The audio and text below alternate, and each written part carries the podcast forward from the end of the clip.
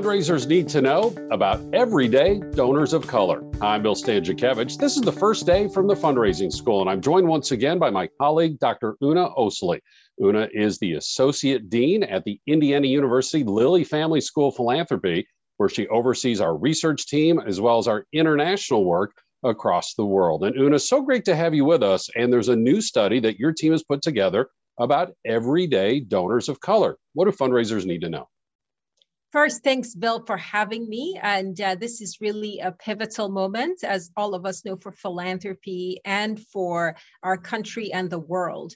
Um, over the past year, we've had a global pandemic, we've had a global racial and social justice movement. And this study was really conducted to understand how donors of color are responding to these crises, multiple crises in communities, how their giving is uh, changing in the wake of the uh, current and, and crisis that's still unfolding in many communities across the country, and what the nonprofit sector and especially fundraisers need to know. So I will try to summarize very quickly. It's an in-depth study. We had first a national survey that was fielded in partnership with the National Opinion Research Center at the University of Chicago, NORC. We also conducted focus groups with over 60 donors of color from all different backgrounds, uh, African American, Native American, Asian American, um, Hispanic uh, or Latinx donors, and um, as well as a range of other uh, groups that really showcase the increasing diversity of our nation. And I think the number one finding from this uh, report, there are lots of takeaways. Number one is that generosity spans race and ethnicity. We find generosity in every community across this country, all different backgrounds. And that's important for fundraisers to understand that uh, generosity is not specific to any racial or ethnic group. It really does span boundaries. We also found that donors of color are engaged in multiple ways in uh, providing impact in their communities. This includes giving money uh, to nonprofits, but also includes donating goods, helping family members, friends, neighbors, strangers, and we actually see higher rates statistically of these uh, multiple forms of generosity, especially donating goods, helping strangers. Uh, and so this really fits in with what we know about American philanthropy, which is that it is diverse, it is complex, and for fundraisers to understand that uh, this is a very dynamic uh, environment where understanding all the different ways that donors of color are participating and how they can partner and build collaborations, uh, sustainable collaborations with communities will help drive impact. You know, what else did the study find in terms of these donors and causes associated directly with racial and social justice? Thank you, Bill. Over the past year, one of the uh, inflection points we've seen is a and a, a, national awakening on race, a national reckoning on race. And we've seen an increase in the percentage of Americans who are giving to racial and social justice. So in particular for the national study uh, in 2019, it was about 12% of Americans. It's up to nearly 16%, but African Americans and uh, Asian American donors actually statistically more likely to support racial and social justice causes. We also saw that younger Americans are more likely to give to racial and social justice, racial equity causes, and educated, more educated and more higher income donors are more likely to support these causes. For uh, African American and Asian Americans in particular, the past year has led to much more awareness around uh, issues of racial inequality, and particularly for African Americans, uh, the killing of George Floyd. Many of these issues have raised awareness, and we've seen um, African American donors and also uh, communities really uh, leaning into these causes and with Asian American donors as well. So this is something that fundraisers uh, certainly should uh, be aware of the shifts that are taking place with donors of all different backgrounds showing more interest in uh, giving to racial equity and uh, understanding that uh, racial equity spans, again, multiple cause areas. Uh, it can be in education, it can be in healthcare, the environment, the arts and that donors of all different backgrounds are asking these questions, but donors of color in particular have been on the front lines, not just in the past year, but even longer in advocating around these causes, in volunteering, in organizing. And that's another opportunity for fundraisers and nonprofits for them to raise their strategic awareness around these issues, but also think about building collaborations and partnerships. Una, that is such a fascinating finding because so often when we hear about racial and social justice and reconciliation and those movements, uh, it can be easy to think about civil demonstrations and demonstrations that are aimed at changing public policies and changing laws. And yet, this study is finding while those things are happening, there also are groups of people who are using their philanthropy in these directions, also in those broader ways, looking at health and education, environment, other aspects like that that are being defined very broadly as social justice. Absolutely. And the, the big takeaway, especially from the interviews with donors of color, is understanding that uh, all of your assets can be utilized to advance racial equity, and your giving is part of uh, your toolbox. And certainly thinking about the organizations you support. And the message there for fundraisers is as they work with donors of color, uh, making sure they understand uh, racial equity as a cause area and how they can once again engage those those donors, partner with those donors, and ultimately work um, in collaboration with communities. In many ways, to understand racial equity as we do our important work in the philanthropic sector, which this study is helping us to understand.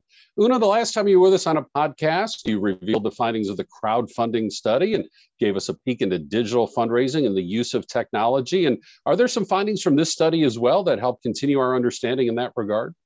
Absolutely. And that was one question we sought to answer, which is how are donors of color utilizing these new tools? Do we see uh, higher rates of participation? Uh, what are the differences there? And here uh, it's really quite interesting. We do find that uh, communities of color are using these new forms of giving, giving via social media, giving via crowdfunding, and uh, especially younger uh, donors of color are participating using uh, a, a, range of tools that are based in technology. So the message there for nonprofits, especially those that are looking for ways of bringing in younger and more diverse donors and volunteers. Social media can be a powerful way to connect with that audience, but also um, digital fundraising and um, all, all the new tools that we now have available, including crowdfunding.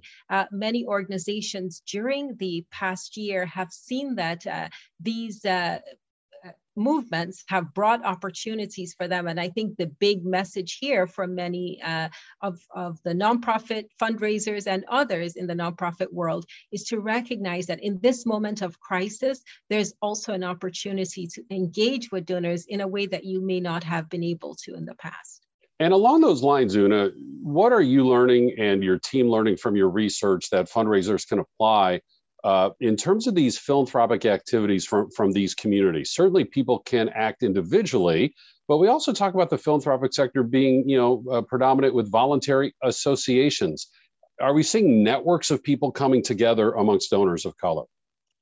Yes, that's a very good point. We saw this specifically in the focus groups that donors of color are participating not just in giving as individuals, but giving through affinity groups, giving through uh, their organizations, but also more informally through grassroots organizations, giving circles, and organizations that uh, may not be on the radar as of many uh, fundraisers. And so, one message here is as donors of color are essentially uh, moving into not just giving individually, but also collectively. There's an opportunity for, for the nonprofits and fundraisers to partner with these giving collectives. Those can be sources of information, they can be sources of um, volunteers, but they can also be a ways of building engagement around fundraising opportunities, events, and a, a host of other opportunities. In every um, group that we talked with during the focus groups, there were a lot of activities that were already taking place around COVID response, around racial equity, and uh, partnerships that were being developed sometimes with community foundations and sometimes with larger funding collaboratives. So uh, one of the messages out of this work is that uh, organizations who want to build uh, those kinds of linkages with communities of color will find that this is a, a really great time to do that. And I should mention lots of community foundations now have um, guides uh, with uh, lists of different giving circles and collaborations in specific communities, whether it's Denver, Indianapolis, um, California, uh, Silicon Valley, uh, their community foundations have actually published these guides, and uh, many donors of color are helping bridge uh, communities. So I certainly think this is uh, not just uh, an opportune time, but certainly a moment where there is interest in this topic and there are also new opportunities developing. Dr. Una Osili provides senior leadership to the Mays Family Institute on Diverse Philanthropy, which resides in the Indiana University Lilly Family School of Philanthropy. She's also one of the top 50 leaders in the nonprofit sector, um, uh, according to the Nonprofit Times. And Una, it's because of your wonderful gift to translate research uh, for practitioners is one of the reasons that you're so highly regarded. And I'd like to ask you as we conclude here to, to kind of summarize a little bit. Just in the last couple of years, you've led a study on the importance of diversity on our boards of directors. Uh, there's been a study regarding crowdfunding and how we know donors of color are, uh, you know, disproportionately more active with crowdfunding than perhaps others. And then there's this study here about everyday donors of color. And at the fundraising school, we receive the question all the time. People earnestly want to diversify their donor databases. As you think about, you know, this growing body of research that you're leading, what advice do you have for fundraisers? So, you know, kind of a, a takeaway. I know it's a very complex topic, but how can folks diversify their donor databases as you're looking at these findings from these various studies? Thank you, Bill. There are three things I would say. Number one, strategic awareness, education, and learning. So fundraisers need to really do some deep learning about their own communities, about the communities of color that they want to reach so that they understand those donors and their motivations and their practices. I think the second one, in addition to the learning and the um, listening and education, is also collaboration, building new types of partnerships. We talked about partnering with grassroots organizations, with established uh, organizations, fraternities, sororities, neighborhood associations. Uh, that's going to be key.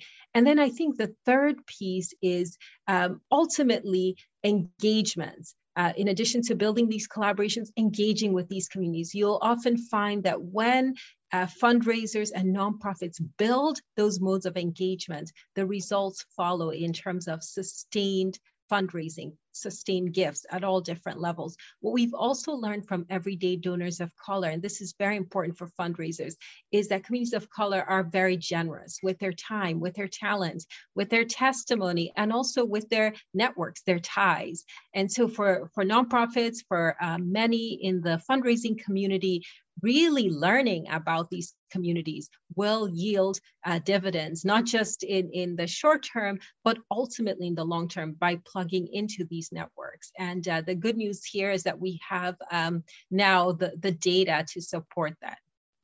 And the research that you're leading is teaching the rest of us so well. Uh, diversity is incorporated into all of our courses at the fundraising school. And one of the strongest distinctives of the fundraising school is that wherever possible, our curriculum is research based. And Dr. Una Osili and her team are the key reason why. Uh, again, Una serves as Associate Dean at the Indiana University Lilly Family School Philanthropy. As for the fundraising school, our public courses are available in person and we're gradually growing to more and more cities uh, over time. But we're going to remain uh, having a robust presence online, both with asynchronous, meaning recorded courses, and synchronous, meaning virtual live courses as well.